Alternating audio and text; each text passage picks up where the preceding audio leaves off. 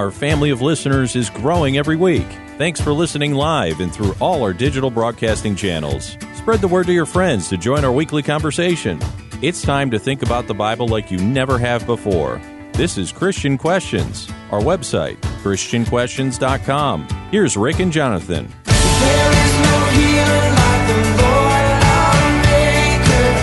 There is no equal to the King of Kings. Oh. Frederick Douglass once said, "It's easier to build strong children than repair broken men." Welcome to Christian Questions. I'm Rick, and this is not your typical Christian commentary as we look at Bible-related topics from a different perspective. You might say that ours is a long-term approach, as we've been broadcasting the good news of the gospel for over 19 years. I'm Jonathan, and that long-term different perspective has its basis in three things: godly principles, family values, honest dialogue, always done in a politically free zone. Rick, today is our 1010th broadcast, and we've talked the gospel with listeners on several talk radio stations throughout the eastern and central United States for many years. And we figured it was time to bring the good news to the whole world by way of podcasting, so here we are. We thank you for joining us today. This is a contact-friendly format, and we welcome your thoughts via email, website, messages, Facebook, our chat board, and every other way possible. So let's get started. Hello, Jonathan. What's happening, and what are we talking about? Well, Rick, our question for our podcast is, how parental is our parenting? And our theme text is found in Proverbs chapter 29, verse 17. Correct your son, and he will give you comfort. He will always delight your soul. Okay, how parental is our parenting? Folks, look, we are losing our grip, really. There is a battle for our children that is raging before us, and we are losing it miserably. Raising children does not at all look like it once did a few generations ago. Back then, parents were expected to control their households, and children were expected to grow up within that control. Now, you might argue that such an arrangement was a little rigid, and maybe in some cases, perhaps. Now, children and their feelings have become the idols of their parents' lives, and those parents dutifully bow before and serve the desires, the hormones, and the natural immaturity that their children display. You might say that such an arrangement is a little, well, a lot permissive. Absolutely. Yeah, absolutely is right. So, what do we do about it? How do we think, act, and respond to our present parenting crisis? How do we swim upstream against the current of pitiful parenting and grab hold of and apply principles of powerful parenting? So, Jonathan, this is about the struggle to parent with power and godliness. That's what this is about. And folks, it's always our objective with each subject we choose to approach it in a biblical and very relevant, practical way. We search out the context of the scriptures that we cite. We try to find their true meaning and combine those scriptures with the pressing issues of our day to give you something to really think about. Don't forget, simply go to ChristianQuestions.com and click Listen Live for the live audio and chat room. Chat with fellow listeners around the world, and we may even include your comments on air. Okay, so Jonathan, I want to get started with an initial premise here, all right? My premise is pretty simple, and it's very straightforward. My premise is that we as parents don't really care about our kids. Wow. Really? That's a little harsh, isn't it, Rick? Yeah, but I stand by it. We don't really care about our kids. Now, why would I say such a thing? Because every parent that you know is going to say, "What, are you crazy? Of course exactly. I care about me." Well, this needs a little bit of explaining. So let's get into this whole idea of parenting and what are we supposed to do. What we want to do today, Jonathan, is suggest 5 parenting principles that we believe to be scripturally based guidelines for what we want to call powerful parenting. And as such, these 5 principles can change your children's future. So let's dive in. What's the first parenting principle? A caring parent is positioned to raise a caring child. Parental caring is acting according to the best long-term interests of those entrusted to you. Parental caring is not a series of emotional displays. It is a series of courageous actions. Okay, caring. And, you know, my premise was we don't care about our children. And that's why we're starting with the whole premise of caring. This first principle is a caring parent is positioned to raise a caring child. A lack of understanding of this parenting characteristic is, I believe, the chief reason we are losing the parenting battle of our day. See, Jonathan, in my mind, we think we care about our children. And I'm going to explain this as we go. But I'm going to propose that we actually love the idea of caring about our children, but we really don't care. Are you saying that we're lazy? I'm saying that it's even worse than that. Oh. Okay. I am saying. This bothers me. My face is already hot and we just got started. Because, folks, when you look around, what do you see? You see kids that don't know how to grow up. They don't know how to lose. They don't know how to deal with things that aren't in line with what they want or think or feel. And something's wrong with that picture. So we want to get into that. So Jonathan, we're going to go to a soundbite, and this is from Glenn Beck. Now, look, a lot of folks don't like Glenn Beck. He can be a little nuts sometimes, I'll admit it, but I like the guy, okay? He's a good thinker, and that's what attracts me to listen to him periodically. The following is a portion of a reaction piece regarding the recent Florida school shooting, okay? So, and that was an utter tragedy. And look, we're not going to talk about the Florida school shooting. It's not to take a political stand on one side or another, but he brings up a point that I had not realized that I think is really important, and it has to do with parenting. So this is what he calls the epidemic of fatherless children, and we're going to be going back to this a couple of times. He grew up without a father. Why aren't we talking about that? The data is so clear about the links between fatherless children and violence and suicide and dropping out of school and drug and alcohol abuse. Of the deadliest mass shootings in the last 15 years, 9 of them were committed by males under 30 years old. 7 of those 9 came from fatherless homes. Now, this isn't to drum up sympathy. Oh, we're trying to make... No, we're not. We're trying to understand it. And obviously, not everybody who grew up without a father has their life ruined, becomes a criminal, becomes a murderer. But America has an epidemic of fatherless homes, and we are only getting worse. And he's right. Rick, the facts show that the value of homes with fatherly influence are great. But what about a child raised by a loving mother with good influence? Why would these guys from the soundbite, do things mentioned so horribly? Well, you know, and that's a hard question. And, you know, if there's a mom with good influence, it doesn't mean that a mom can't raise kids by herself, because it can certainly happen. But when you have the ideal design of a father and a mother, and boys growing up in the environment of having a father who cares, who has integrity, who believes in righteousness, the chances of that boy growing up to be a real man are dramatically higher. For a single mom, it can be done, but it is an enormous, enormous challenge. And I will take my hat off to single moms who struggle their way through that. I think that they're totally awesome for working so hard, but they're fighting an uphill battle, really. Rick, we have a main focus with our podcast. God is our ultimate parenting example, isn't he?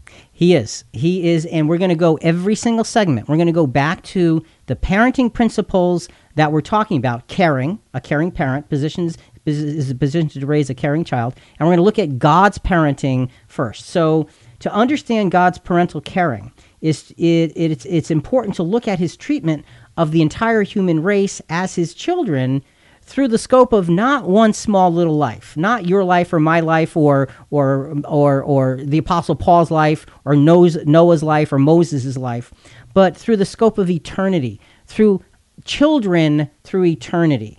God's parental caring began in Genesis. So let's go back, Jonathan. There is so much in Genesis that teaches us about parenting. It's astounding. Genesis 2:15 to 17. Then the Lord God took the man and put him into the Garden of Eden to cultivate it and keep it. The Lord God commanded the man, saying, "From any tree of the garden you may freely eat, but from the tree of the knowledge of good and evil you shall not eat, for in the day that you eat from it, you will surely die." So God cared. He cared in those verses. You know, we typically look at that as, okay, that's God, you know, setting man in place and, you know, winding him up and say, go. But there is a ton of stuff here. He cared by providing a growth environment. He provided a place for him to grow. What else did he provide for him? Well, he provided work, responsibility, rules, and consequences, Rick. Okay. He says, you are supposed to cultivate. You are supposed to keep. You're responsible for this garden. So he gave him work and the responsibility of being the caretaker of what would feed him. And then there were rules, and says, there's a tree, don't eat from it, and there are consequences if you do. And Rick, God also gave Adam value and accountability by giving him this responsibility. Right. So God's parenting example right from the start is powerful. A growth environment, work, responsibility, rules, consequences. And we're only 3 verses in Genesis. Okay? So he's laying out for us what we need to do. Let's go back to Glenn Beck just for a little bit, Epidemic of Fatherless Children, because he's going to go through some statistics that I think are very, very revealing.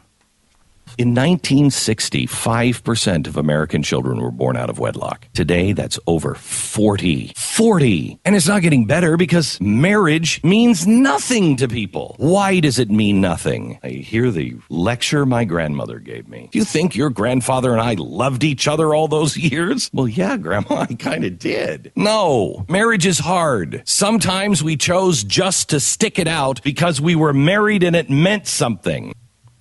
You know, and that sounds almost harsh, like, oh, so you're saying you have to go through misery and pain and, you know, instead of going your separate ways? And the answer is, yep, that's what we're saying, because it's so important to live up to that higher standard. 5% were born out of wedlock to 40% these days. Go ahead. And Rick, a problem with this is children are not learning commitment. Right. Yeah, and when we don't learn commitment, we don't learn responsibility. And when we don't learn responsibility, we don't understand maturity. And if we don't even understand maturity, there is no way to grow up. That's why I say parents don't care about their children. We love the idea of caring about our children, but we don't care about them because caring, like you said earlier, is not a series of emotional displays. Caring about your child is, oh, you're so cute, let me hug and kiss you, and you're the best child ever. That's wonderful. That's good. That's necessary. But caring is a series of courageous actions. Caring is an action. It's not a feeling. Get it straight. Caring is an action, not a feeling. Let's go to the New Testament now. Okay, with that in mind, the New Testament obviously adds the dimension of Christ, but it still is teaching us how to parent and lead with caring intentions and actions. And again, that's the theme here in this first segment. Caring actions, caring intentions, not how you feel. Stop with the feelings, start with the actions. 1 Corinthians 4, 14 to 19, we'll break it up in some pieces. I am not writing this to make you ashamed, but to admonish you as my beloved children. For though you might have 10,000 guardians in Christ, you do not have many fathers. Indeed, in Christ Jesus, I became your father through the gospel. Rick, Paul took a huge role for the gospel, a father figure to the body of Christ. And, wow. You know, it's interesting that he's talking to the Corinthians, and the amazing thing is the Corinthian church was really messed up. Okay? They were way off, and for him to assume the fatherly role to such a troubled child was pretty brave, I think, on his part. But he did that. He said, look, I am not ashamed to treat you like my own children. And the message is, I'm going to tell you things that are hard for you because you are so important to me. Caring not how you feel, but caring by action. If we are not acting in a way that's best for our children, for their ultimate maturity, then our caring is just feelings, and it's and it's like being on a hamster wheel, running hard, working up a sweat, and going absolutely nowhere. Emotions bring you nowhere. It's actions. Let's go to verses 16 and 17 from 1 Corinthians 14.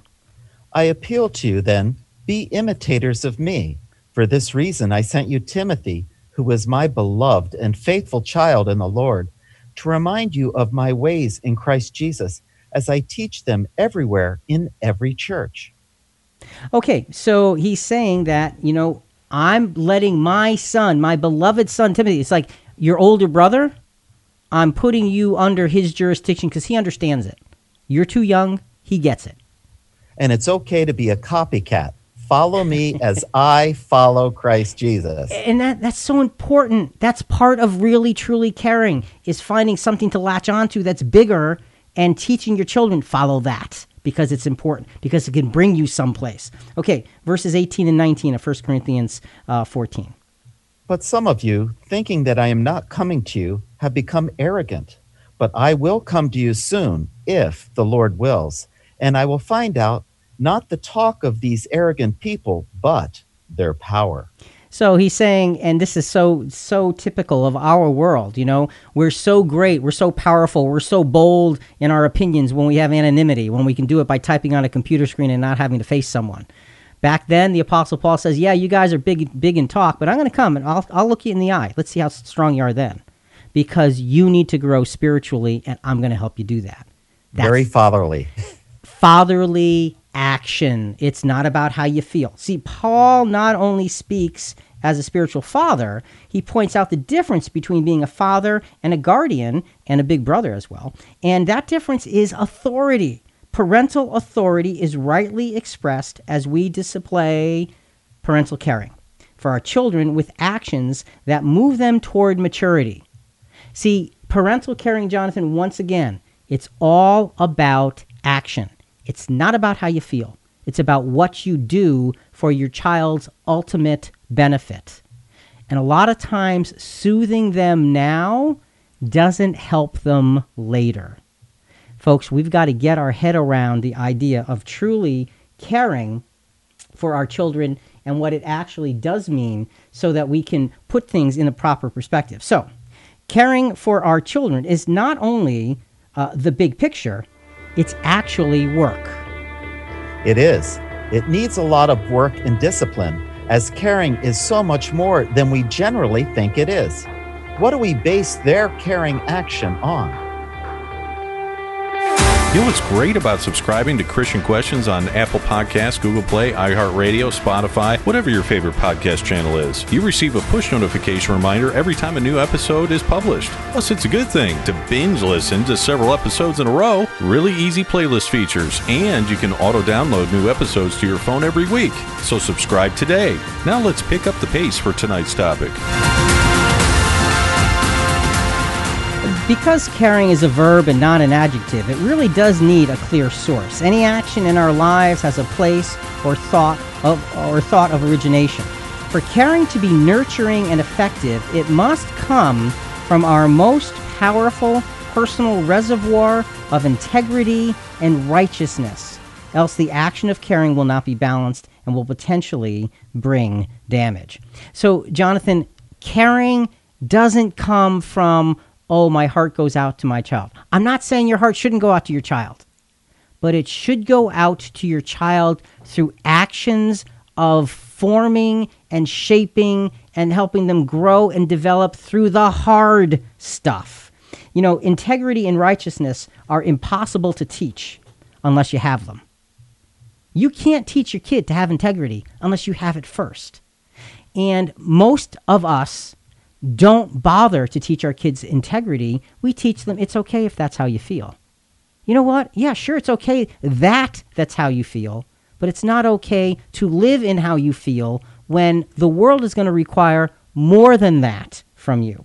So, caring. Again, I stick with my premise. We don't really care about our children the way we ought to. What's the second parenting principle? Well, Rick, a competent parent is positioned to raise a competent child. To have parental competence is to be mature and grounded in character. It is adopting within your character the lessons of the experiences of life for the purpose of growth and long-term victory. Okay, so we've got caring as the big picture, and then competence is built upon the caring. Now, true competence can't be fully learned from a book. It has to be learned through life. You can learn the idea of competence, but it is a character trait that has to be learned through standing up and falling and standing up and falling and standing up and falling. Jonathan, one more point on caring. I want to drill this thing home. Our present-day emotional expressions of caring are not protecting our children, but they are protecting our own feelings at the expense of our children. That's harsh. That's true. I know it's harsh, but it's true. Folks, you got to think about that. So now that I've gotten so serious and I'm beating everybody up, let's take a moment to have a little bit of fun with this whole thing. There's a gentleman by the name of Tim Hawkins who does a sort of a stand-up comedy routine, and he's musical, and he does a lot with parenting. And he takes modern-day songs and rewrites a verse about the parenting thing. And a lot of the music he uses are the kids' music. And he is hilarious, absolutely hilarious. So we're going to visit with him several times today because it just gives you a sense of something to laugh about. So this is Tim Hawkins with his little song verse about, no, I'm not going to buy you an iPhone. We're at the mall the other day. They're just begging me for an iPhone for an hour. I want an iPhone, I want an iPhone.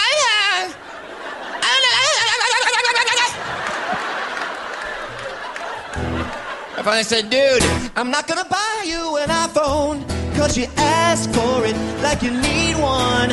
You don't. I'm not going to buy you an iPhone. You're insane if you think I'll pay for it. So be on your way. I'm not going to listen. Go away. You're wasting all your time. Here's a dime if you find a payphone. But no iPhone today. And that's what I do. I see. I love that. You know, things like that. You know, you got to laugh when you're talking about such a serious subject. Jonathan, we have a great quote here from Robert Fulghum. Jonathan, you there? Okay, Jonathan froze for a moment. So the quote is, "Don't worry that children never listen to you. Worry that they are always watching you." Okay? Don't worry that children never listen. Worry that they're always watching. And folks, they do pick up on what you say. And what you do, rather, okay? They don't listen. Well, they do, but they just don't tell you they're listening. But, you know, watching you is such an important thing. And, Jonathan, you're still frozen there on our connection. Jonathan's not in his normal location. Okay, you're back. I see you now. Okay, Jonathan, you had a comment?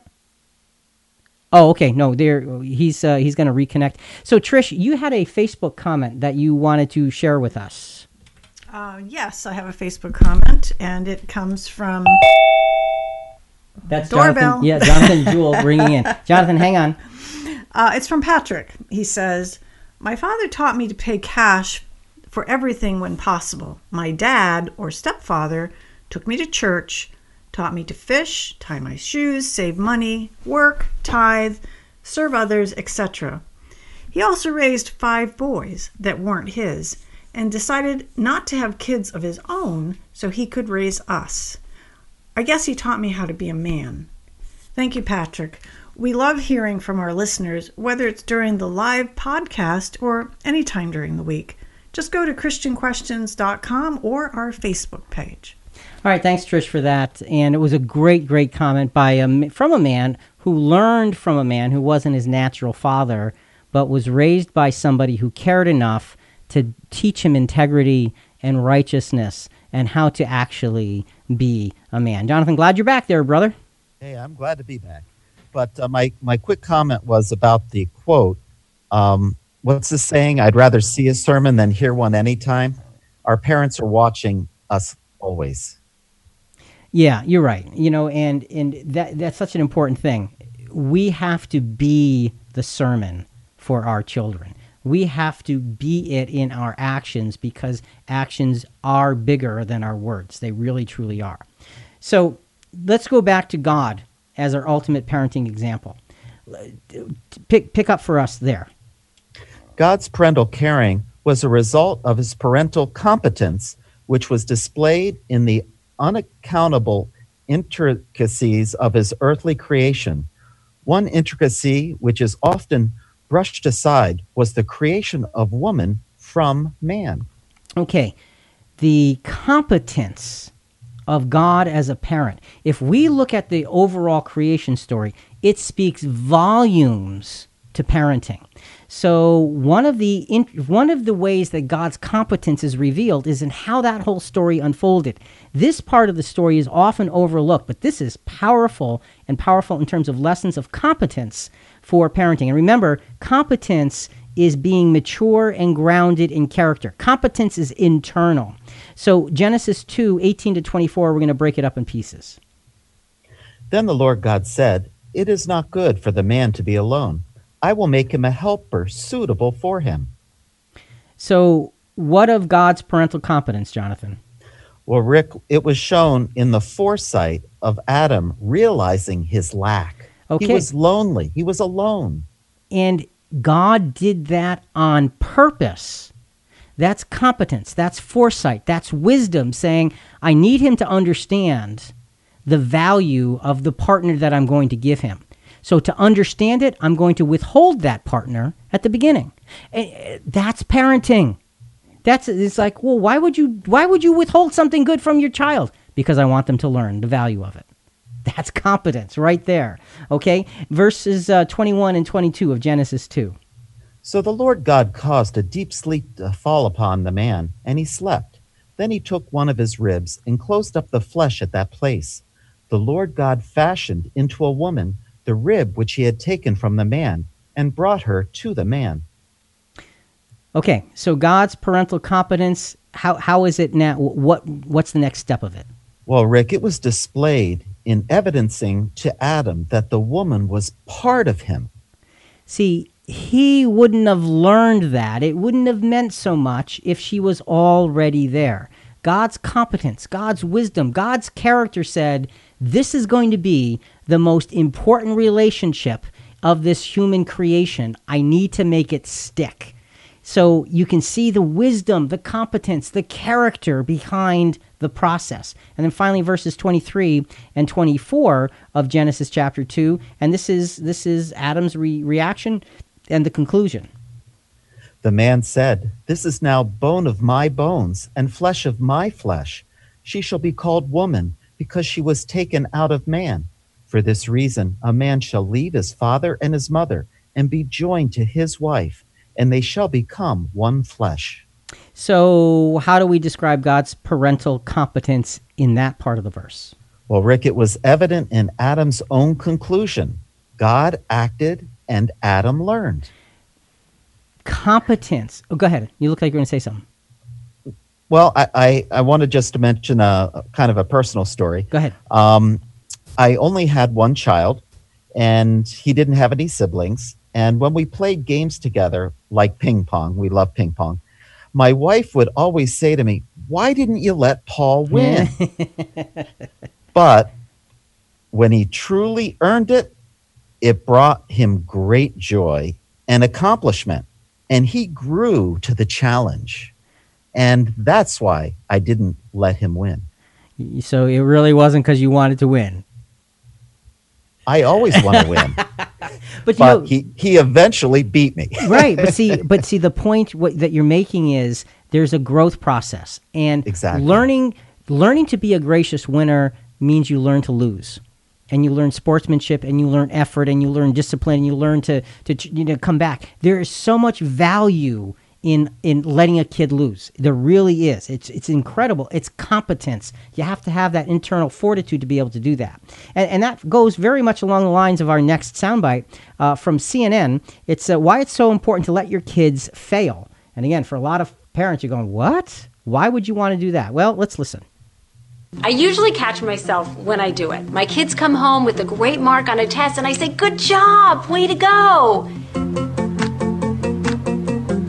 But then I think, wait a second, am I supposed to be saying good job? Aren't I supposed to be praising the effort, not the result? Why is that so hard to do? It's harder when they don't do well. Why is it so important to let our kids fail. That helps us in life to learn our way. Nobody in life succeeded 100% of the time. And teaching our kids how to do that and to see the opportunity in what felt like tragedy, that's then when we become better participants in life rather than people who would rather not play the game at all and play the game and lose. To see the opportunity in what felt like tragedy, those are gems of parental guidance so that we can do the proper parenting. Because it feels like a tragedy to a kid, but they can eventually learn the value of it. Okay. And those are life lessons, Rick. Right, and that's the point of caring, the point of competence, which is what we're talking about this segment. The Apostle Paul focused on teaching with parental competence so as to bring those taught to the same competence that he had. See, maturity goes hand in hand with freedom and privilege. And the moment we don't keep that equation intact, maturity goes hand in hand with freedom and privilege. The moment we begin to give freedom and privilege without maturity, we start to lose. And it feels like you're caring to give freedom and privilege without maturity, but you're not. You're feeling like you're caring, but you're really not. Courageous action is what's required. Let's go to Hebrews chapter 5, verses 12 to 14. For though by this time you ought to be teachers, you need someone to teach you again the basic elements of the oracles of God. You need milk, not solid food.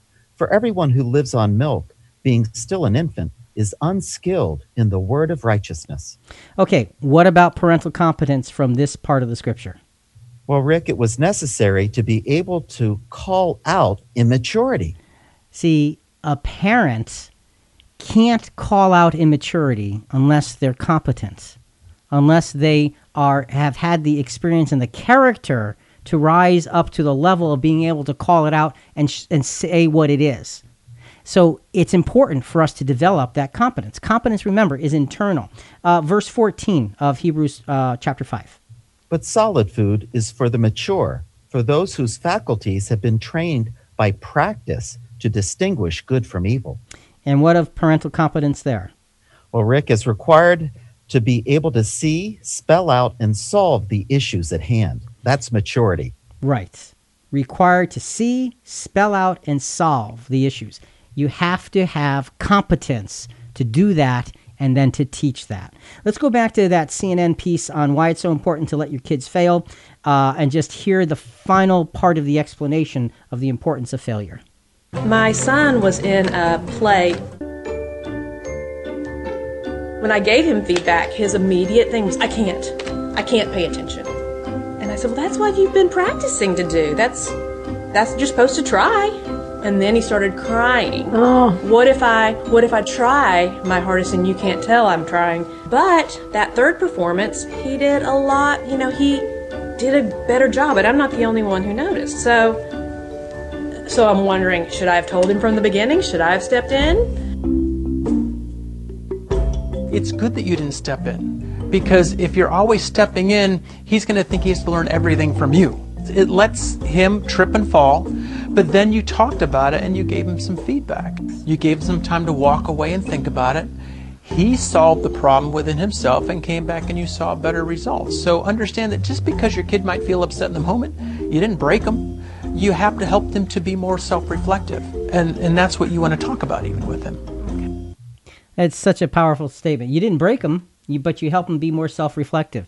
Kids failing is good because that's where you learn. And you know what? Adults failing is also good. I'll tell you, you're right, Rick. The best lessons I've learned in my own life is when I've fallen flat on my face and you get up bloodied and muddied and everything else and you say, man, what did I do? And then I'm not going down that road again. You don't learn from success. Amen, brother. Okay, let's go on to 1 Peter 2:21. For you have been called for this purpose, since Christ also suffered for you, leaving you an example for you to follow in his steps. Okay, so true Christian competence is a breeding ground for parental competence. So, you know, we keep saying, you know, parental competence, it's a character trait. And you think, well, okay, how do you get to a character trait like competence? And one of the answers to that, Jonathan, is develop Christian living principles, true Christian living principles, not, oh, God, I want something, please give it to me. That's not true Christian living. True Christian living is that life of footstep following after Jesus and sacrifice and putting others first and rising to the highest levels that you can and having integrity and godly righteousness. That's what true Christian living is. That's where competence develops. And then that's where we can begin to teach our own children. So really here, Jonathan, the good and bad news are the same. To be a competent parent, you have to grow up. We do. And for some, that may not be so easy. Parental competence is driven by our character development. How do we express it to our children?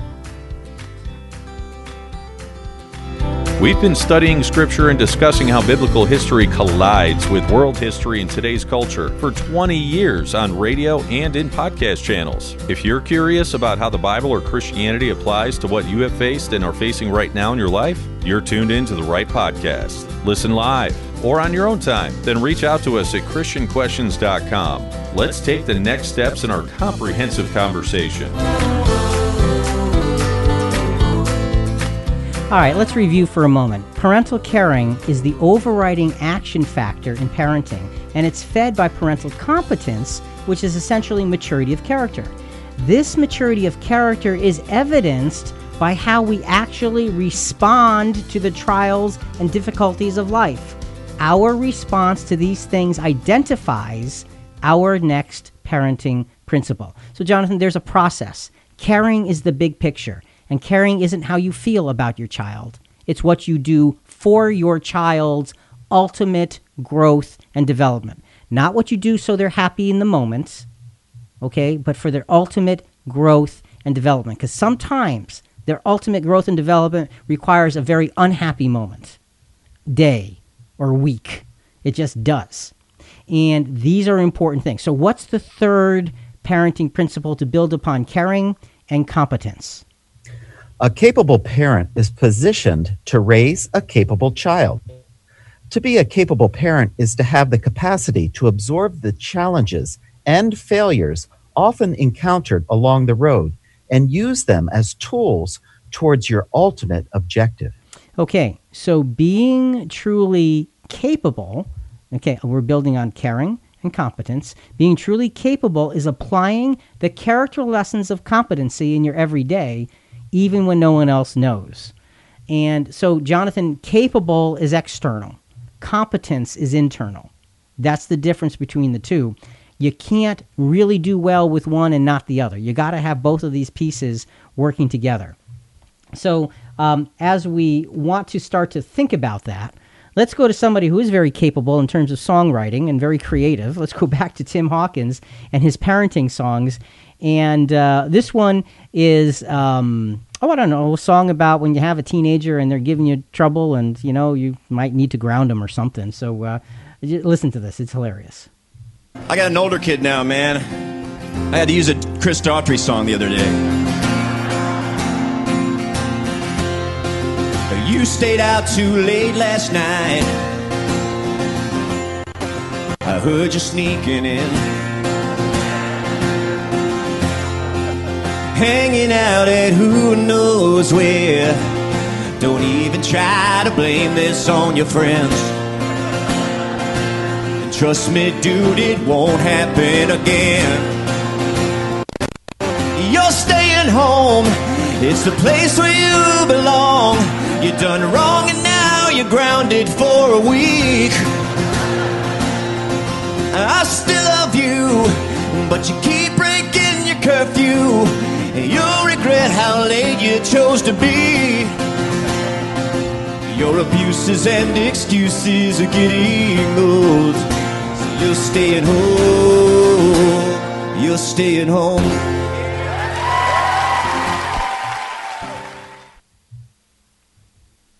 Well, Rick, parents need to set boundaries for children's safety and well-being, even if the children don't realize it.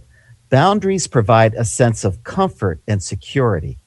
You know, and that's such an important thing that I think we forget. Children need boundaries. boundaries. You know, my son Tim is he's in the Coast Guard, and he thrives in that environment of rules and clarity and focus, and he's a really, really, really hard worker. He does dangerous work and all of that. But when he was growing up, Jonathan, he didn't want a boundary. He didn't want a fence. He didn't want nothing. He wanted to plow through everything, and it was a struggle with him. And the thing we as parents had to do is really be firm and put our foot down. And it's interesting that the child that was so against the boundaries is the one that so thrives in the boundaries as an adult. So awesome. You got to stay with it. You just have to stay with it. Great quote from Johann Wolfgang von Goethe. There are only two lasting bequests we can hope to give our children. One of these is roots, the other wings. If you don't give your children the roots first, they'll never develop the wings. See, parenting today is all about wings. Fly, my child, be free, without giving them the guidance, without giving them the experience, without giving them the challenges, without giving them the maturity and the integrity and the righteousness. A child, they're not going to be able to fly. They're going to crash land, and it's going to be very ugly later on. Let's go back to our favorite example of parenting, and that is God as our ultimate parenting example. God's parental competence gave Adam the ability to see deep meaning. God's capable parenting was expressed in his managing of man's sin. Okay, so now we get to the point where man sins. You know, Adam and Eve sin. They eat the fruit they're not supposed to eat. And now God is going to deal with it. Well, how does he do it in such a capable way? Jonathan, this set of scriptures, when you think about it from in the terms of parenting, is absolutely profound. Genesis 3, 8 to 13. Again, we'll break it up in pieces. They heard the sound of the Lord God walking in the garden in the cool of the day, and the man and his wife hid themselves from the presence of the Lord God among the trees of the garden. Then the Lord called to the man and said to him, "Where are you?" So what's that got to do with parenting? Oh, everything. God's capable parenting was patient. Why? He did what he normally did. He sought his children's company. So you get a sense of the fellowship in the garden, because it says they heard the sound of the Lord God walking in the garden. Now look, I don't know what that sound was, but I know it wasn't like the sound of, like on Jurassic Park when you hear the Tyrannosaurus Rex, you know, that's not what it was, okay? I don't know what it was, but there was a distinct sound when the presence of God arrived. And so what he did, he knew there was a problem, and he did what he always did. He sought their fellowship. That's the first part. And then, and they said, you know, they're hiding. And so God's calling. Now look, you can't hide from God. Let's understand that, okay? Yeah, that won't work. Right. So he's calling, like, where are you? Well, he knows where they are, but he's calling them anyway because he needs for them to speak for themselves. What's said in verses 10 and 11 of Genesis 3? He said, "I heard the sound of you in the garden, and I was afraid because I was naked, so I hid myself." And he said, "Who told you that you were naked? Have you eaten from the tree of which I commanded you not to eat?" So man's response was very honest. I heard your sound, I was afraid, I was naked, and I hid. And God said, well, wait. Who told you that? Who told you that? How did you get there? So God's parenting here, his capable parenting, is now being shown to be direct and wise. Why? And Rick, he asked even though he knew the answer. And that's capable parenting. So what do we have so far? We have patience. We have being direct. We have being wise. He asked a question even though he knew the answer. Why did he ask? Because Adam needed to say the words. And folks, this is a lesson in how we should parent. Verses 12 and 13. The man said, "The woman whom you gave to be with me, she gave me from the tree, and I ate." Then the Lord God said to the woman, "What is this you have done?" And the woman said, "The serpent deceived me, and I ate." Okay, what's next with God's capable parenting? Well, Rick, it was attentive and firm. He directly responded to his son's explanation. Okay, attentive and firm. So the man said, you know, that, well, she did it. And then God immediately turns to her and says, what'd you do? And of course she says, well, he made me do it. You know, so passing the buck. But you see, God is there being attentive to where they are.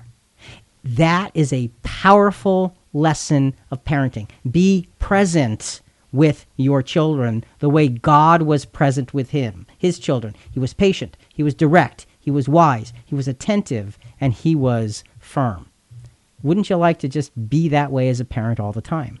Oh, that would be awesome. That's being a capable parent. And remember, a capable parent is positioned to raise capable children. Let's go back to Glenn Beck one more time, the epidemic of fatherless children. Last soundbite, remember, he quoted some statistics on, 5% of children were born out of wedlock back in 1960. It's up to 40% now. It's like, okay, we're missing something dramatic here in our society.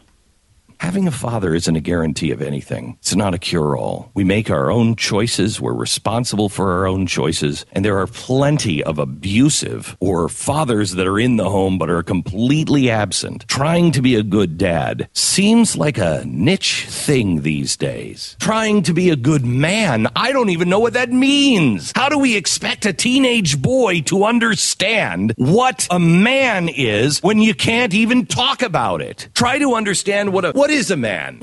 Tell me, what is a man? What is a good man? You know, and it's interesting that he's asking that question because while we're talking about parenting, you and I are both dads. And, you know, being a good man has been one of the things that we have talked about between us for many, many years, from when our children were very young, and now our children are all grown up and out on their own. But being a good man, being a good parent, is applying the principles of Christianity and standing for something that's bigger than you.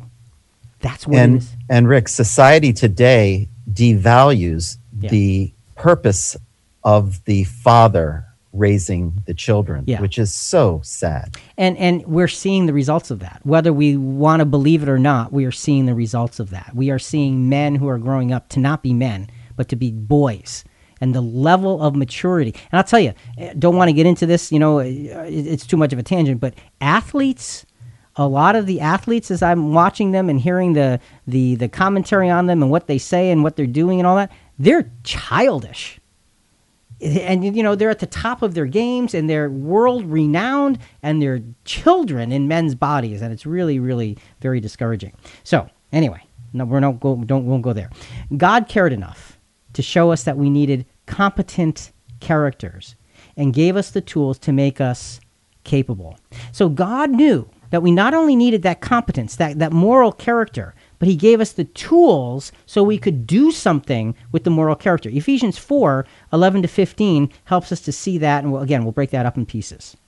The gifts he gave them were some were apostles, some prophets, some evangelists, some pastors and teachers, to equip the saints for the work of the ministry for building up the body of Christ.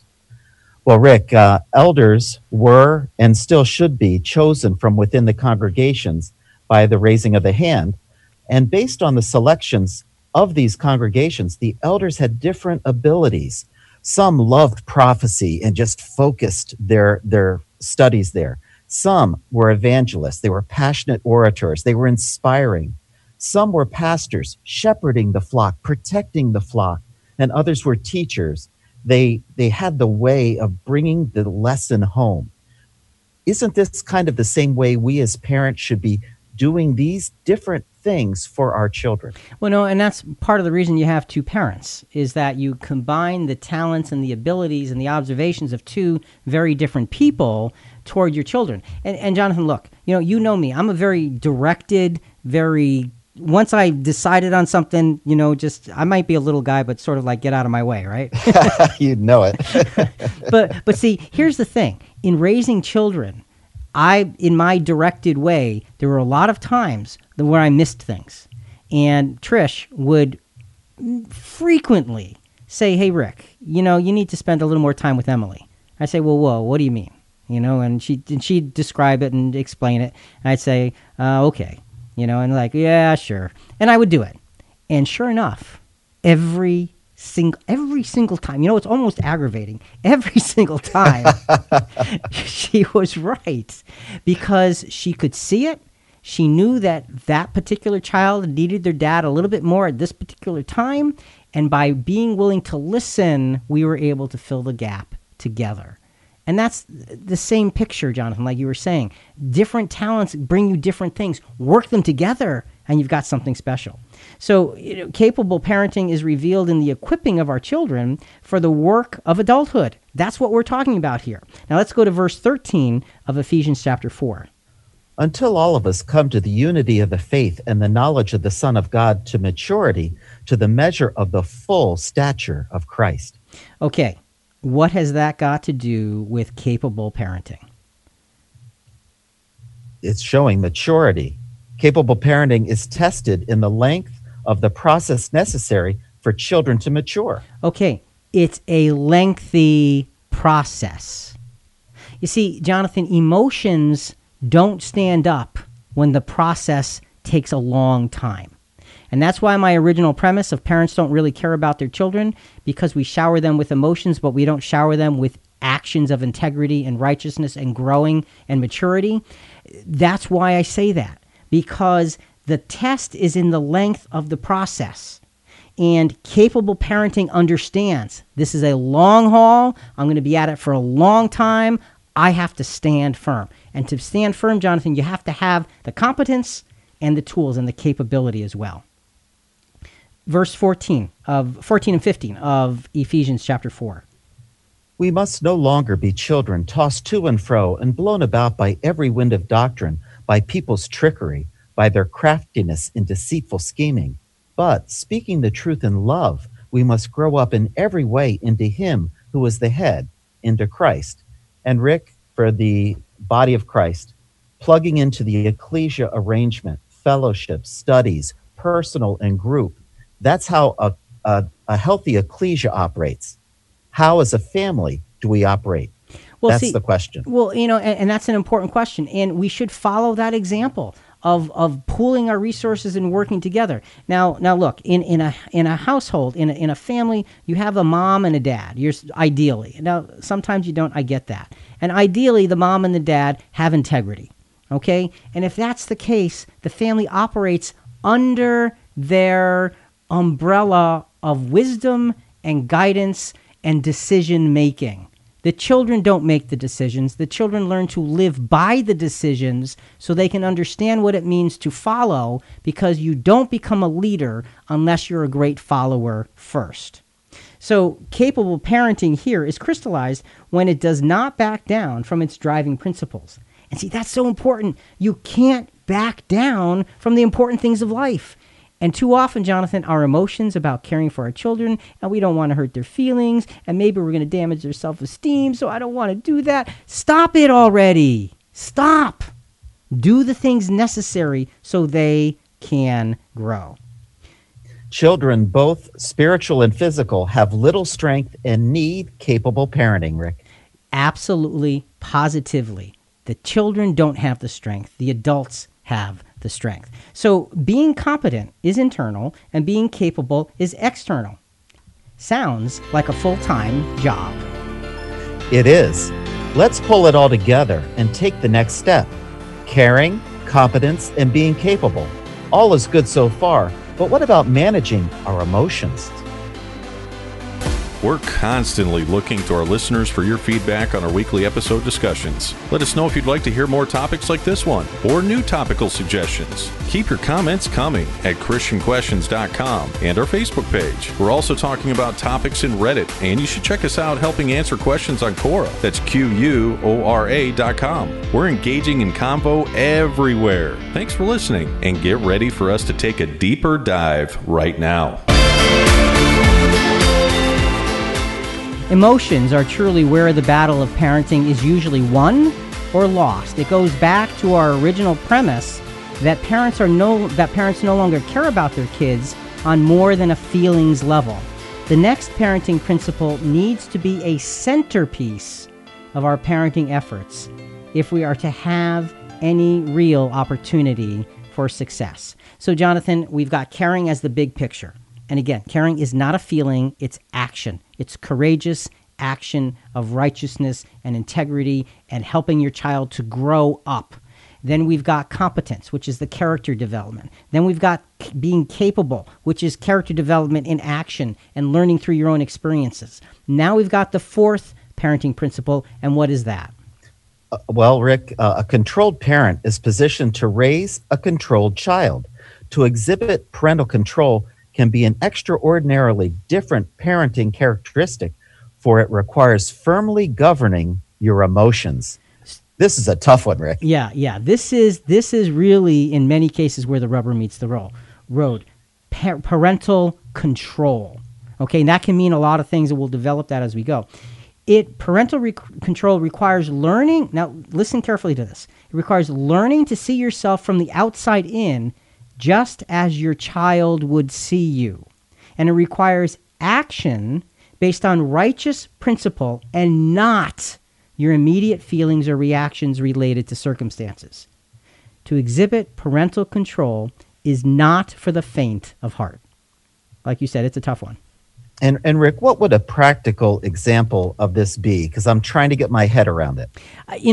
For me, the most practical, the most relatable example, because parental control can come into all kinds of situations with the circumstances of living and situations arising. But the most relatable, I think, is when we get angry. And, I've told this story before, but for me, I'm a passionate individual. And raising children, one of the decisions I tried really, really hard to live up to was to never let anger lead me, but to use anger as a tool when I thought it was a good tool to use.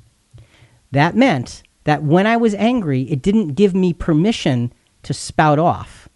I had to do this, Jonathan. I had to step away and think, you know what? My kid doesn't need me to be angry right now. They need me to listen. And I had to walk back in and be settled and calm and listen, because I didn't believe anger would help them. Occasionally, they needed to see me angry, okay? And that was few and far between. I remember one specific circumstance with my youngest daughter where she had lied to me, and this was becoming a habit.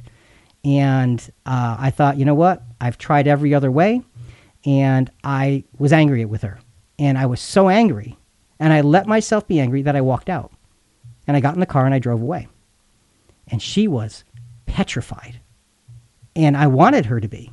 Now, I wasn't angry to the point of raging out of control. I drove away because I thought, she needs to see that this has got dire consequences. And I came back 20 minutes later, and she came running up, "Dad, are you okay?" And I said, "Yeah, I'm okay. But are you?" And then we could talk. Use anger only as a tool, and that's few and far between. That, to me, is the strongest example of that. And that's pretty heavy stuff there. So that is. Thanks, Rick. Yeah. Let's lighten it up. Let's go back to another Tim Hawkins song. I mean, I love this guy and his creativity. And this is about a kid's attitude, and how often, folks, that have or had teenagers, how often does their attitude need a check? How often does their attitude need to change? Let's listen to this. What about John Mayer, man? He's going to have kids someday in the car. I think he might write this song. You better quit all that complaining. Don't want to hear another sound. If I hear any more whining, I'm going to turn the car around. You got a little television, and you had enough to eat. If you don't change your disposition, I'm going to leave you on the street. So I'm waiting for your attitude to change. I keep on waiting for your attitude to change. You say that I ain't fair. I guess that would matter if I care. So I keep on waiting for your attitude to change. He's a riot. I just love it. He is. That's great. Again, you have to laugh when you're dealing with stuff like this, because it's tough. And if you can find the fun in it and the humor, it gives you the strength to go on a little further. Ellen Key has a great quote here. At every step, the child should be allowed to meet the real experience of life. The thorn should never be plucked from his roses. Such an important point. Never take the thorns from the roses of your child. Let them experience them so they can learn by them. Let's go to another CNN soundbite. This is from Raising Spoiled Kids, okay? We talked about, letting your children fail. This is Raising Spoiled Kids and how not to do that. My kids will say, Mommy, please, please, can I have this? They will ask me day after day after day, and eventually they will wear me down, and I will say yes. What is the advice? So that as parents, we're not going to bring up spoiled kids. What you want to do is raise children who have a process to get from A to B that makes them feel good about themselves, makes them be able to say, I've got this. I feel like my children are never satisfied and happy with what they have. So that's really, I think that's my issue. Don't worry about if your kids are happy or satisfied. They're never going to be happy or satisfied. And you don't want them to be. Because you want them to look at the world and say, I want more, I want more, I want more. But you want them to be able to do it in a way where it comes from their efforts, not poking at somebody else. Go ahead. And Rick, if somehow you let your children earn what they want, they would appreciate it so much. And you're teaching a life skill. And that's such an important thing. Let them learn to appreciate by going after something themselves. Show them how, move them forward, prod them and push them along, but don't do it for them. Give them that opportunity. And you're right. When you earn something, it means so much more. Back to God as our ultimate parenting example. What's next in terms of parental control? Well, Rick, his parental control has been on display for ages and was first exhibited as he firmly dealt with the sin of his children. Okay, so now we're going to go into the dealing with the sin of his children. He in the last segment, he exposed the sin of the children through the capability and his wisdom. And now we're going to go into in God's controlled response to the sin of his children. Genesis 3:22-24. Then the Lord God said, Behold, the man has become like one of us, knowing good and evil. And now he might stretch out his hand and take also from the tree of life and eat and live forever. Okay, what has that got to do with God's parental control? Well, Rick, soberly, God weighed the facts of sin upon the scale of justice. So he's saying, you're hearing God reasoning through it. And look, God already knew the answer, but we're seeing the reasoning for our own good. It's written so we can understand this is how you parent. And he said, I see them, what they've done. I know that there has to be a change because of what they've done warrants a specific consequence. Verse 23. Therefore, the Lord God sent him out from the Garden of Eden to cultivate the ground from which he was taken. And what's that got to do with God's parental control? Well, God's parental control, Rick, followed through. He punished his children and continued their responsibilities. He punished them. And he threw them out of the garden, and he says, you still have to cultivate the ground. You still have work to do. So it's interesting that there was that punishment, but there's still responsibility. Nothing less has been put in place. He's still keeping the pressure on because that's how you learn. Verse 24. So he drove the man out, and at the east of the Garden of Eden, he stationed the cherubim and the flaming sword, which turned every direction to guard the way to the tree of life. And what's this got to do with God's parental control? Well, Rick, it was firm and powerful. He would now guide his children in a way that their choices warranted, an environment that would teach them the full consequence of sin. And we are still in that environment. And Rick, God didn't change his original consequence because he felt bad. For Adam and Eve, even though he would watch them suffer, he saw the bigger picture. He saw eternity. Rick, he had consistency, didn't he? He had consistency and he had control.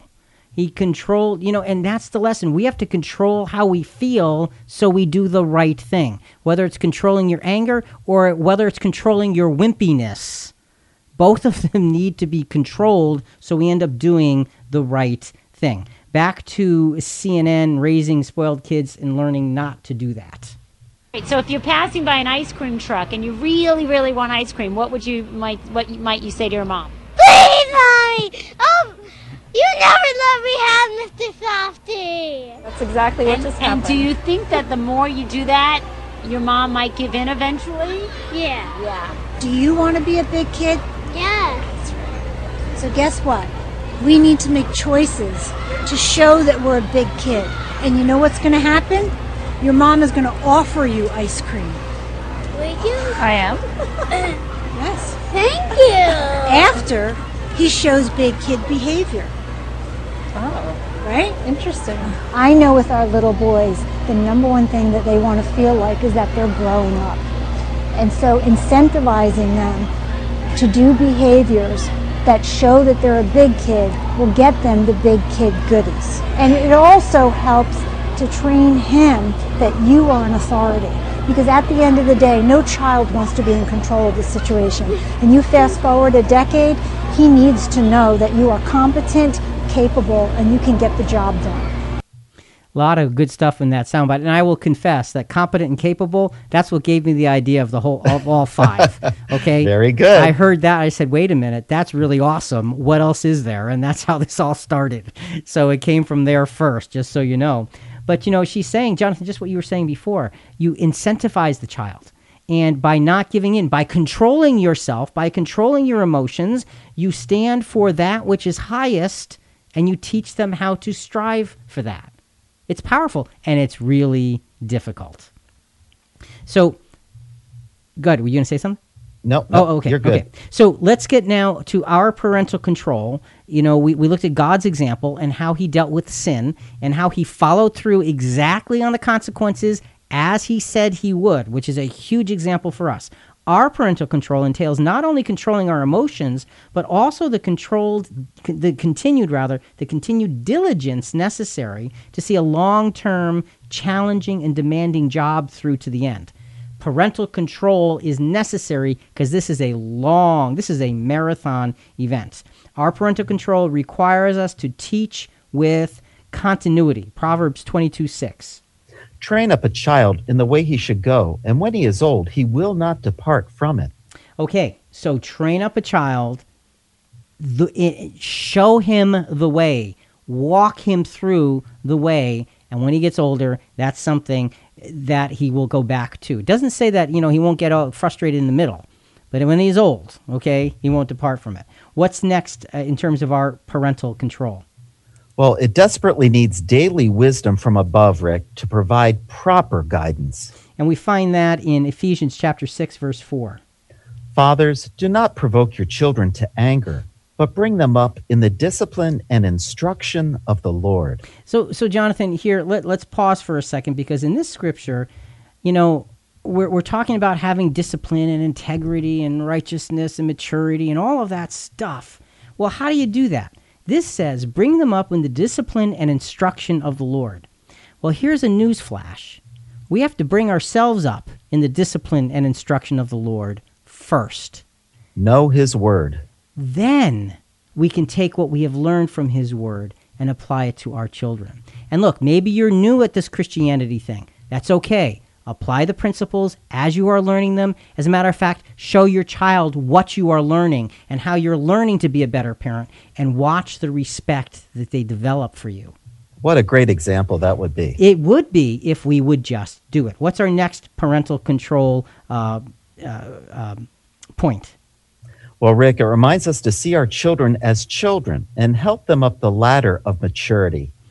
Maturity is a ladder. It's something that has lots of rungs on it. And obviously, the lowest rung is closest to the ground for a reason, because that's where you start. But if you can work your child onto that first rung and then the next one, most of us are tall, some of us taller than others, some of us are a little lacking in that department, like me.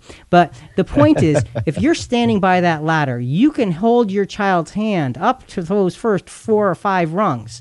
Now they're starting to get up really high, and eventually you have to let them go and just coach them. That's what it's like. That's the journey toward maturity. Colossians 3:21. Fathers, do not exasperate your children so that they will not lose heart. So it doesn't say don't discipline them. It says don't exasperate them. So what should we do then? Well, Rick, we need to train them, praise them, discipline them, coach them, be an example to them, give them grace to grow like God gives us. We've got to use godly parental control. So again, control, Jonathan, is not just controlling your temper, okay? It's not just controlling the environment. It's controlling what you say. It's controlling how you teach. It's controlling that child's ability to see things or do things. It's controlling what they have and what they don't have. You know, there's something to be said, and parents, pay close attention to this. There's something to be said for children not having their electronics all the time. Yeah. I am telling you that electronics, as cool as they can be and as valuable a tool as they can be, they can also be the devil's handiwork. They absolutely can, because it absorbs your child, and I've seen it happen. And what happens is they get so obsessed with the game that they forget the reality. And we have to be really careful with that. Parental control is what's necessary here, just like in so many other parts of our life. So our parental control, Jonathan, encompasses a lot. And this is really hard, because sometimes, I would say most of the time, how I feel is not what I should be doing. I should be acting higher than how I feel as a parent. Got to do that. Okay. So this can all feel kind of exhausting. And, overtake you. Okay. Let's wrap this segment up, Jonathan. This can all feel kind of exhausting because there is so much at stake. There is. Let's hone in on the question of making it all work. How can we practically and continually apply all these principles when we are so faulty? If we asked Rick, Jonathan, and the CQ contribution team to answer our topical questions in 5 minutes or less, rather than in several chapters over 90 minutes, they'd probably get a little stressed out. Plus, they love painting that bigger picture by looking at several real-world media perspectives, historical facts, and scripture. That's why some answers may come quickly, but we love taking a look at the bigger questions that aren't so easy. There is one more thing we need to desperately need to keep our parenting ship on course. It's a compass. When you're away at sea, there are no landmarks, but there are fixed points of a compass. Just like a mariner needs that compass, our parenting principles need the fixed points of godly instruction and continually check our course. And Jonathan, that compass is not something from within. It's something from without, okay? The compass is the godliness that we attain from Scripture. Okay, let's touch on our fifth parenting principle, what it is, and then it looks like Trish has got a comment for us. A conscience-driven parent is positioned to raise a conscience-driven child. To be a conscience-driven parent is to be in willing submission to a cause and force higher than you. Okay. Conscience-driven. You know, we talked about caring, we talked about competence, we talked about being capable, and we talked about being controlled. Bottom line, end result, we have to be conscience-driven in order for all of this to work. Trish, you're back. Yes, just a quick comment. It's so important to be the example as a parent to do it first. Put the electronics away, please. Yeah, so what you're saying is, it's great to tell your kids to put the electronics away, but parents, you do it first. You stop texting. You stop checking your email. You stop checking your Instagram and all that. Now, look, Christian Questions uses all those things. Check those, but not when you're with your kids, okay? No. You got to do this all in the right time and in the right context because it's so important. Kids need you. They don't need your screen, okay? Let's just remember that. So a conscience-driven parent will be able to raise a conscience-driven child. The human conscience is faulty, and at its very best, it's unreliable. So we need to have our conscience tuned to the biblical principles of godliness and Christ-likeness. To be conscience-driven is to regularly and willingly act in accordance with the dictates of the high road of spiritual integrity. Rick, sometimes we make mistakes, and we need to admit them to our children, and in so doing can be our greatest growth experiences, not only for us, but also for them to see our example. Yeah, you know, and that's such an important thing. In the event, especially if you make a mistake with your child, maybe you snap at them and you shouldn't have. One of the great tools of parenting is to be able to sit down with that child once things settle down and say, you know what, Daddy said something and he shouldn't have said it. I am sorry, because that was not called for. To be able to admit that to your child and still keep the hand of discipline, because what you said or what you did does not negate what they had done, does not negate the necessary consequences. It's just part of the journey. But that's part of being conscience-driven. So, Jonathan, just one last song from Tim Hawkins in his parenting songs, and this is my favorite one. It's a little bit longer, and, you know, it's about, you know, to set the stage. You know, they're in the car, they're waiting for the kid to come out of the house, and they're just waiting and waiting, and let's just listen. I think finally I would love to see, like, if Bono from U2 had kids. I would love that. I think it would go something like this.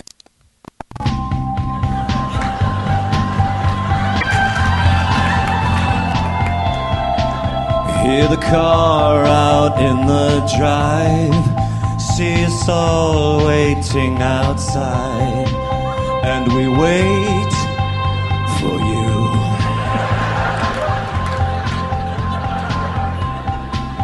We are going to the store, we've waited long, we won't wait more, and we'll leave without you. Leaving without you, leaving without you, oh, we will leave with or without you. Let's go,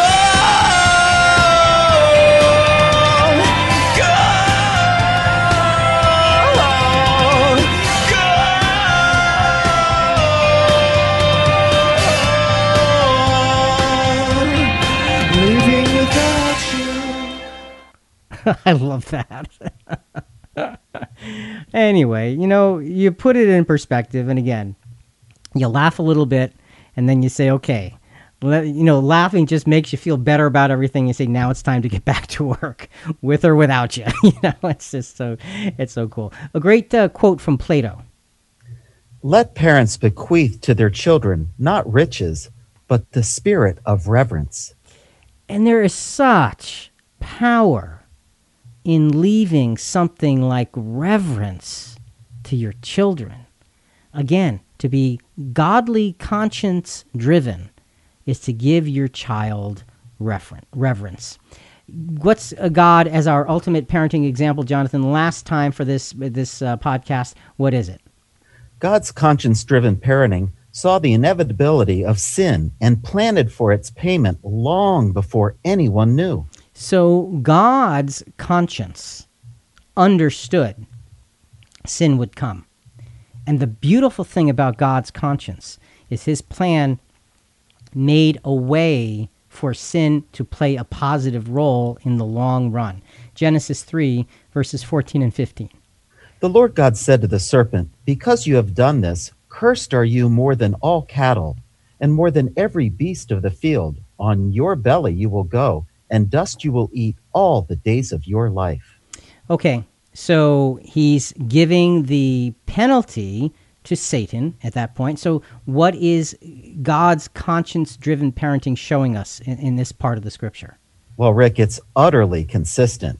He does not let any sin go unpunished.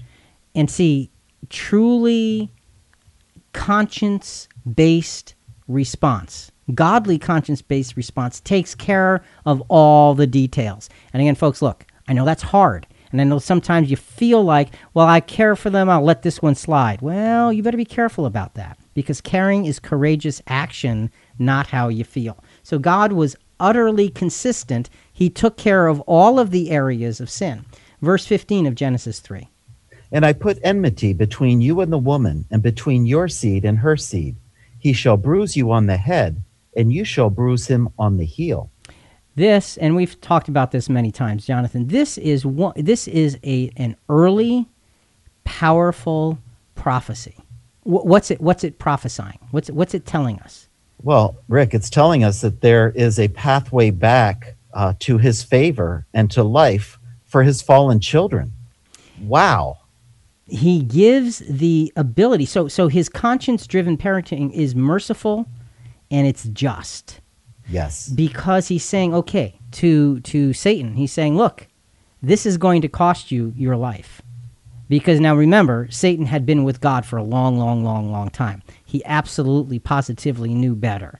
And in that prophecy, he says, it's going to cost you. The seed of the woman, which was prophetically looking at Jesus, will bruise you on the head, will take you out, will kill you. You'll hurt him, but you're not going to kill him. And so God's conscience made a way for justice to be satisfied once Jesus would come so many thousands of years later. It's a powerful tool for us to understand foresight and godly thinking in terms of our own parenting. Rick, as a parent, I wanted to share an experience. Jewel and I always try to teach our son to be loving and giving and to look for the needs of others. As an adolescent, he asked if he could empty. All right, Jonathan, you just froze up. Reaction was, what?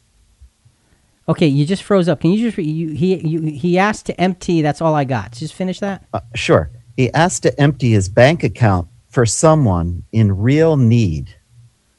Our first reaction was, what?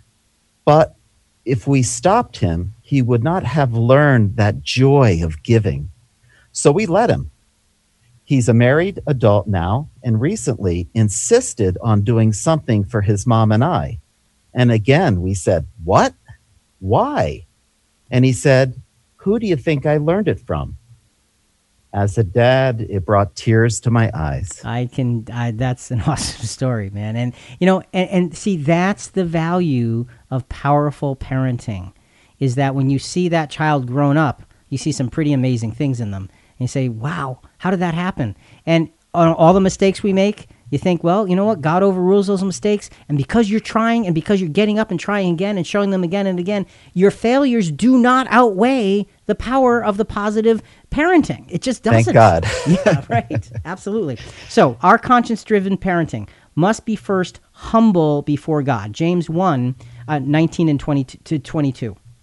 This you know, my beloved brethren, but everyone must be quick to hear, slow to speak, and slow to anger. For the anger of man does not achieve the righteousness of God. All right. See, the anger of man doesn't get you anywhere. It's driven by our conscience that is godly. That gets you somewhere. Our conscience-driven parenting must next, after being humble, well, as we continue to be humble, next be receptive to God's word and God's will. And that's James 1, now verse 21. Therefore, putting aside all filthiness and all that remains of wickedness, in humility receive the word implanted, which is able to save your souls. Okay, so that being receptive to God's word and will. You can't be receptive unless you're humble first. Because if you're not humble first, you're just going to think, you know, I'm doing it my way. And my way is the highway, Jonathan. It's just the wrong way. It's going to get you go away where you shouldn't be going. You need to arrive. You need to be present by receiving God's word and will. And then our conscience-driven parenting must be driven to act in accordance with God's righteousness. Not our own thinking, not what I like, not what I feel, but God's righteousness. And James 1:22 is a powerful verse along those lines. But prove yourselves doers of the word, and not merely hearers who delude themselves. This whole lesson, this whole conversation about parenting is about doing. It's not about how you feel.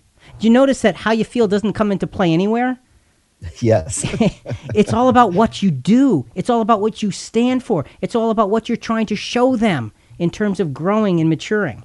One last quick comment from Glenn Beck on the epidemic of fatherless children. He makes a very powerful and valid point here.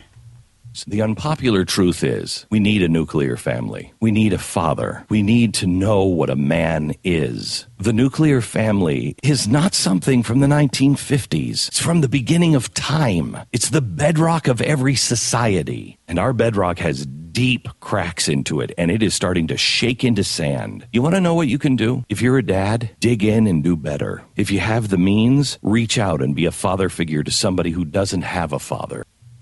You know, the thing he said about the nuclear family, it's not from the 1950s, because typically we say, well, you know, you're going back to the 1950s.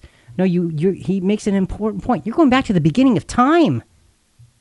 And that unit was put together for a reason. It works. We need to make the choice to go there. So, Jonathan, let's wrap this up. Let's go over all five of these parenting principles one more time. Principle number one was what?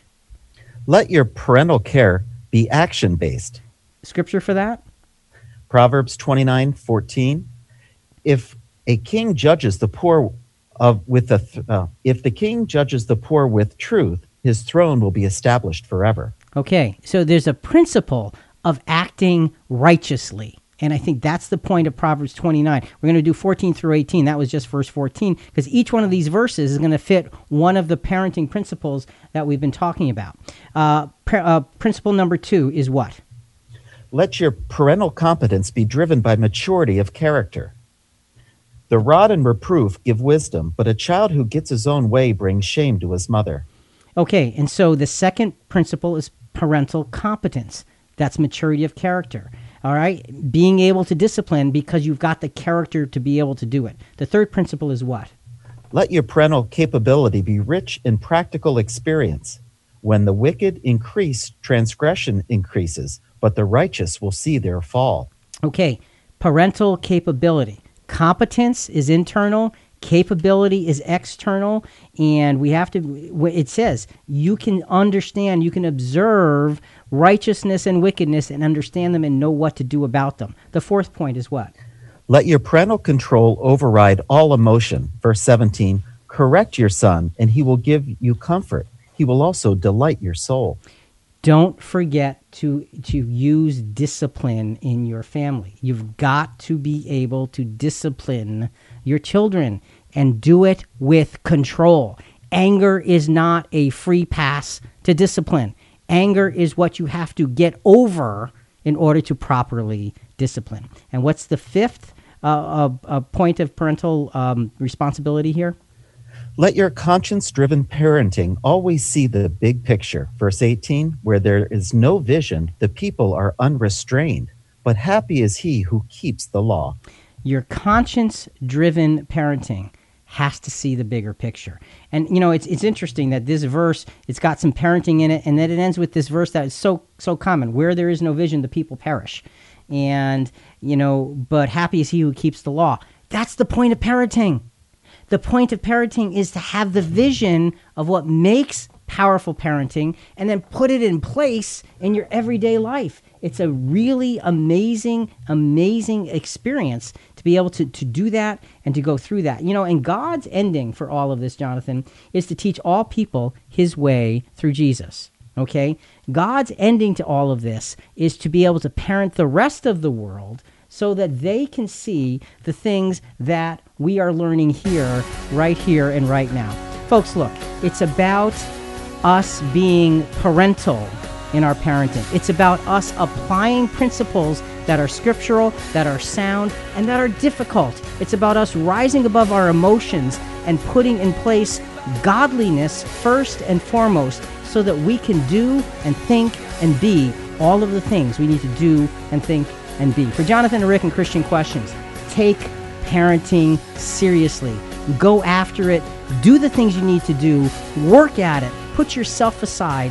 Put godly principles first and do good for your kids. We'll be back again next week with another subject. Until then, you've got work to do. Think about it. Folks, we want to hear from you. Give us your feedback or send us your questions on this episode and other episodes at ChristianQuestions.com Also, a big part of spreading the word about our program is subscribing to Christian Questions in iTunes, Google Play, Stitcher, whatever your favorite podcast channel is. Please rate us and review us. We greatly appreciate it. Coming up next week, we will be talking about how do you find your way through grief. Talk to you next week.